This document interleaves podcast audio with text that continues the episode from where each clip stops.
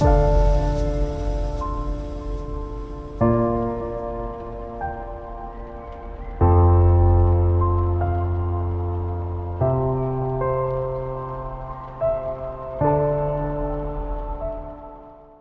chào các bạn, mình là DJ Hà Trang của Trạm Radio. Chào mừng các bạn đã đến với chuyên mục Radio Văn học được phát sóng hàng tuần trên các kênh SoundCloud, Spotify, YouTube, Zing MP3, Apple Podcast và Google Podcast của Trạm Radio. Hiện nay chúng mình đã thành lập nhóm Facebook có tên nơi ấp ủ những tâm hồn văn chương. Mời các bạn cùng tham gia để thảo luận về văn học và đừng quên trả lời các câu hỏi để admin duyệt vào nhóm nhé. Các bạn thân mến, trong số radio lần trước, chúng ta đã cùng lắng nghe trích đọc cuốn sách hồi ký viết dưới hầm của tác giả Fyodor Dostoevsky và hai tiểu luận xoay quanh cuốn sách này. Nhân kỷ niệm 200 năm ngày sinh của đại văn hào người Nga và cũng nhân tháng văn học Nga trên trạm radio, Hà Trang đã mời đến đây nhà phê bình Đào Tuấn Ảnh, phó giáo sư tiến sĩ văn học Nga để cùng Hà Trang thảo luận về Dostoevsky và lý do vì sao sau 200 năm bạn đọc vẫn tìm mua và vẫn đồng cảm với văn chương của ông. Cháu chào cô Đào Tuấn Ảnh, rất cảm ơn cô vì đã nhận lời mời tham gia chương trình. Xin chào Hà Trang, chào các bạn nghe radio.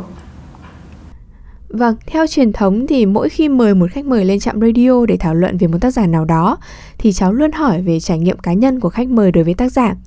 Vậy thì cô Đào Tuấn Ảnh, cô bắt đầu đọc Dostoevsky từ khi nào và ấn tượng lớn nhất của cô đối với tác phẩm của văn hào này là gì? À, thế này nhé, tức là tôi uh, nghiên cứu văn học Nga đã được khoảng 40 năm chắc là nhiều nhiều cái số năm này nhiều hơn tuổi của bạn tuy nhiên, tôi làm quen với tác phẩm Dostoevsky khá muộn, chỉ sau khi tốt nghiệp phổ thông, được sang Nga du học. Mặc dù tên tuổi và sáng tác của Dostoevsky đã được được biết đến ở Việt Nam khá là sớm vào những năm 30 của thế kỷ trước ờ, cùng với Tolstoy, thì ông có tầm ảnh hưởng rất lớn tới sáng tác của một số nhà văn hàng đầu của chúng ta thời kỳ đó. Nhưng rất tiếc là sau cái thời kỳ ấy thì sáng tác của ông không được nhắc đến ở Việt Nam và chỉ tận những năm 80 90 tên tuổi của ông mới xuất hiện trở lại cùng những cái bản dịch những tác phẩm của ông. Và cũng không chỉ ở Việt Nam, ngay trên quê hương ông một thời gian dài sáng tác của ông cũng chỉ được nhắc tới trong các giáo trình văn học sử. Tuy nhiên, bằng cách nào đó thì người Nga vẫn đọc được sáng tác của ông, vẫn viết về ông tôi sang học ở Nga đúng vào thời kỳ đó. Các bạn người Nga cùng lớp đã giúp tôi tiếp cận với sáng tác của ông sâu hơn. Họ giúp tôi một sinh viên nước ngoài chưa thông thạo tiếng Nga đọc và hiểu nhà văn lớn của họ. Như các bạn thấy đấy, đọc Dostoevsky không hề dễ. Nên thủa đầu mới làm quen ấy, tôi chỉ dám vật lộn với những chuyện ngắn tương đối dễ đọc của ông. Ờ, năm đêm trắng rồi thì ờ, vân vân và vân vân. Sau này khi tiếng Nga đã tốt hơn lại bị cuộc đời và đặc biệt là sáng tác của Dostoevsky cuốn hút. Tôi đã lần lượt đọc các tác phẩm chủ yếu của ông trong cái gọi là ngũ kinh vĩ đại. Tiếng Nga nó là Velike Piechiknizie, gồm 5 tiểu thuyết lớn. Tội ác trừng phạt ra đời năm 1886, Tràng ngốc 1868, Lũ quỷ 1872, Đầu xanh tuổi trẻ 1875 và anh em Karamazov 1879-1880. Những kiệt tác này giống như tác phẩm Kiều, một tác phẩm kinh điển của Việt Nam, trải qua thời gian và những trải nghiệm đời người mỗi lần đọc lại, mỗi lần ta khám phá ra những điều mới mẻ. Điều mà tác phẩm của Dostoevsky cuốn hút không chỉ tôi mà là đa số phần lớn các bạn đọc trên thế giới đó là những thông điệp nghệ thuật và nhân văn lớn lao của ông được thể hiện hết sức diệu nghệ và tài tình trong thể loại tiểu thuyết chưa bị nhàm mòn, đóng băng hóa thạch mà đang còn mở, đang còn phát triển. Với bút pháp hiện thực riêng biệt kiểu Dostoevsky, tôi nhấn mạnh chữ riêng biệt nhé. Vừa nghiệt ngã, vừa hết sức đa sắc thái, bao gồm nhiều khía cạnh đối lập bổ sung nhau như lãng mạn, trữ tình và hiện đại. Nhà văn đã khắc họa được những tính cách nhân vật sâu đậm rất đời, quen thuộc đối với mỗi chúng ta song vẫn truyền tải được những tư tưởng nhân văn lớn lao của tác giả. Vâng, không phải lúc nào ta cũng có một tác giả mà chính xác là 140 năm sau ngày ông mất, tác phẩm của ông vẫn được tìm đọc trên toàn thế giới. Hẳn là đã có rất nhiều hoạt động và sự kiện nhằm kỷ niệm ngày này đúng không thưa cô? Vâng, Nhân 200 năm ngày sinh của đại văn hào Dostoevsky thì Tổng thống Nga Putin đã ký sắc lệnh tôn vinh năm 2021 là năm Dostoevsky. Theo thống kê thì phía Nga thì đã có tới 200 quốc gia kỷ niệm sinh nhật nhà văn. Ở Việt Nam cũng đã diễn ra những hoạt động sôi nổi nhân sự kiện trọng đại này. Trong tháng 11, tháng sinh nhật Dostoevsky, tạp chí nghiên cứu văn học thuộc Viện Văn học cho ra một ờ, một cái chuyên đề về sáng tác của Đại Văn Hào bao gồm những bài viết nghiên cứu của các nhà Nga học và một số các nhà nghiên cứu văn học khác. Một tập truyện bao gồm các tác phẩm lần đầu được công bố ở Việt Nam như chuyện vừa cô chủ nhỏ, con người bé nhỏ, cá sấu do hai nhà Nga học Thu Thủy và Hồng Hà dịch đã xuất bản kịp vào năm kỷ niệm. Các hội thảo kỷ niệm trong và ngoài nước nhân sinh nhật của nhà văn cũng đã diễn ra rất là sôi nổi. Ngày 23 tháng 11 vừa qua đã diễn ra cuộc hội thảo quốc tế trực tuyến với đề tài Motiv Dostoevsky trong các nền văn học dân tộc. Phía Việt Nam có hai tham luận. Tham luận thứ nhất là quá trình tiếp nhận Dostoevsky ở Việt Nam của nhà giáo ưu tú, nhà Nga học, dịch giả Dostoevsky Lê Đức Mẫn. Và tham luận thứ hai là Motiv tội ác và trừng phạt trong các tác phẩm của Tạ Duy Anh của phó giáo sư tiến sĩ Đào Tuấn Ảnh Viện Văn học Việt Nam. Hai báo cáo khoa học của đại diện phía Việt Nam được hội thảo đánh giá cao. Ngoài các hoạt động nêu trên còn có một luận án tiến sĩ của Nguyễn Thị Tuân, giảng viên trường Đại học Khoa học Xã hội và Nhân văn về những phim của điện ảnh châu Á được cải biên từ tác phẩm Dostoevsky. Luận án này thì rất là thú vị và đã được bảo vệ, vệ thành công xuất sắc. Vâng, không khí kỷ niệm ngày sinh của Dostoevsky diễn ra sôi nổi như vậy như đã nêu thì khiến chúng ta phải đặt ra câu hỏi là vì sao một nhà văn Nga từ thế kỷ 19 lại có sức sống trường tồn đến như vậy? Chúng ta, bạn đọc thế kỷ 21, tìm thấy gì ở sáng tác của ông cho phép nói tới vị trí, tầm ảnh hưởng lớn lao và bền bỉ của Đại Văn Hào trong đời sống xã hội cũng như trong đời sống văn học nước nhà thưa cô? Vâng, đây là câu hỏi rất hay và và rất là quan trọng mà thì uh, như như các bạn đã biết ý, Dostoevsky được xếp hàng đầu trong số 100 nhà văn có ảnh hưởng toàn thế giới. Việc kỷ niệm 200 năm ngày sinh của ông diễn ra trên khắp toàn cầu chứng tỏ rằng nhân loại vẫn nhớ và vẫn cần đến sáng tác của ông. Vậy điều gì đã khiến sự nghiệp của ông trường tồn như vậy? Đó là những tư tưởng triết mỹ lớn lao, những cảnh báo sáng suốt của ông không chỉ cho dân tộc thời đại ông mà cho toàn thế giới hiện tại và trong tương lai.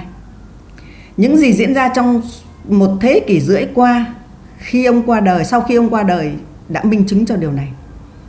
Do thời lượng không cho phép chúng ta bàn kỹ về những vấn đề nêu trên trong sáng tác của ông, tôi chỉ dừng lại một nói một cách khái quát nhất về vấn đề tội ác và trừng phạt trong kiệt tác cùng tên của ông và là cuốn sách quan trọng nhất trong nhóm ngũ thư vĩ đại mà tôi đã nói ở phía trên.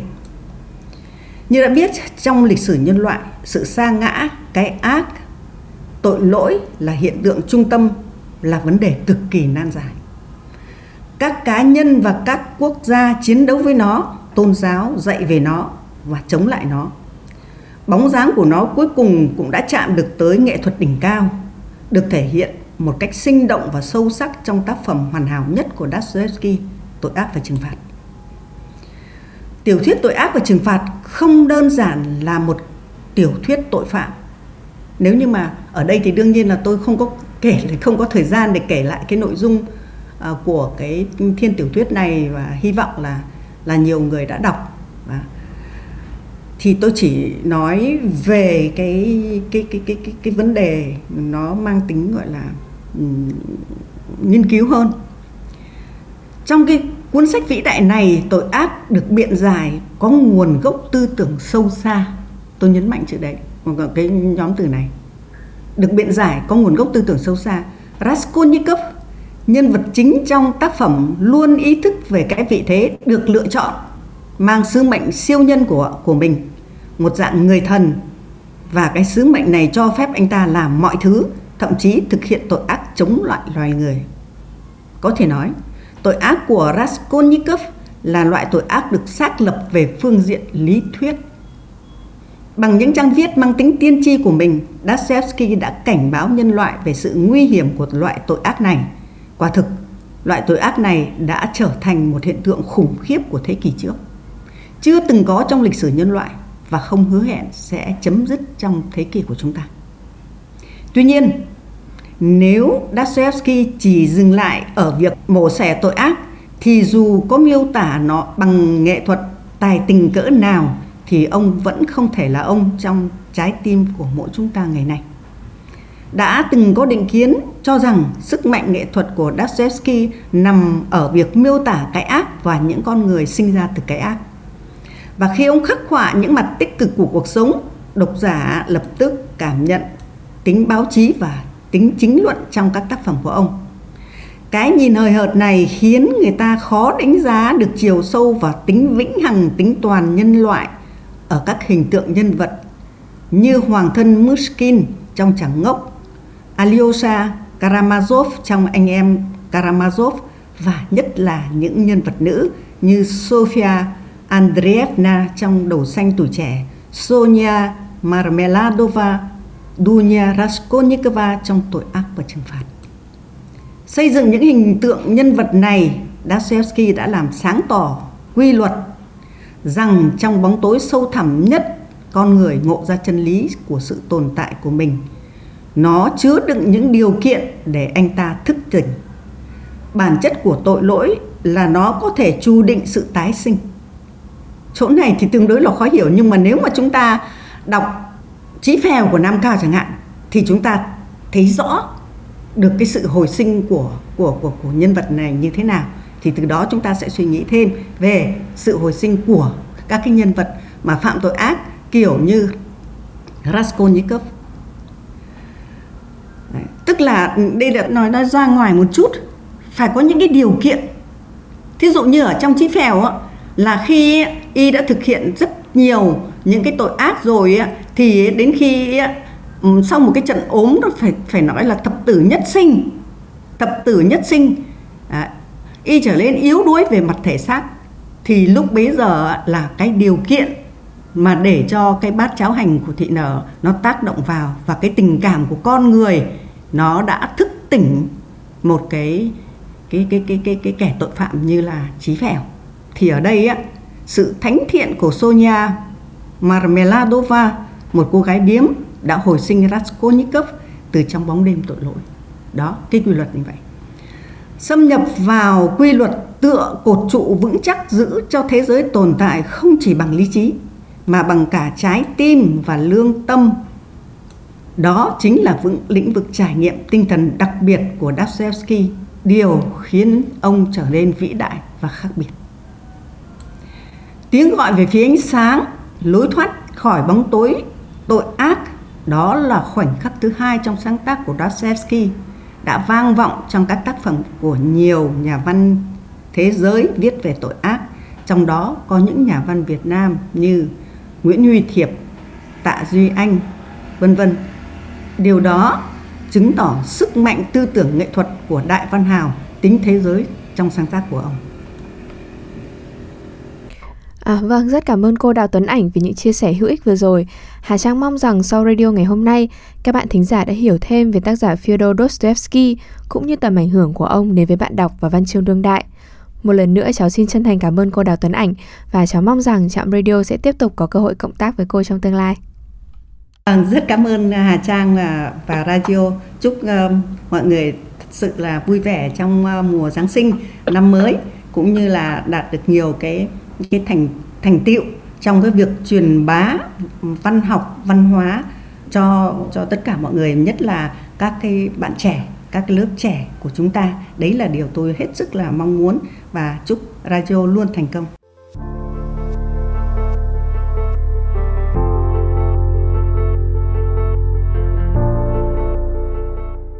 Đêm đã khuya, thời lượng của chương trình đến đây là kết thúc. Xin chân thành cảm ơn các bạn thính giả đã chú ý lắng nghe. Chúc các bạn một đêm ngon giấc.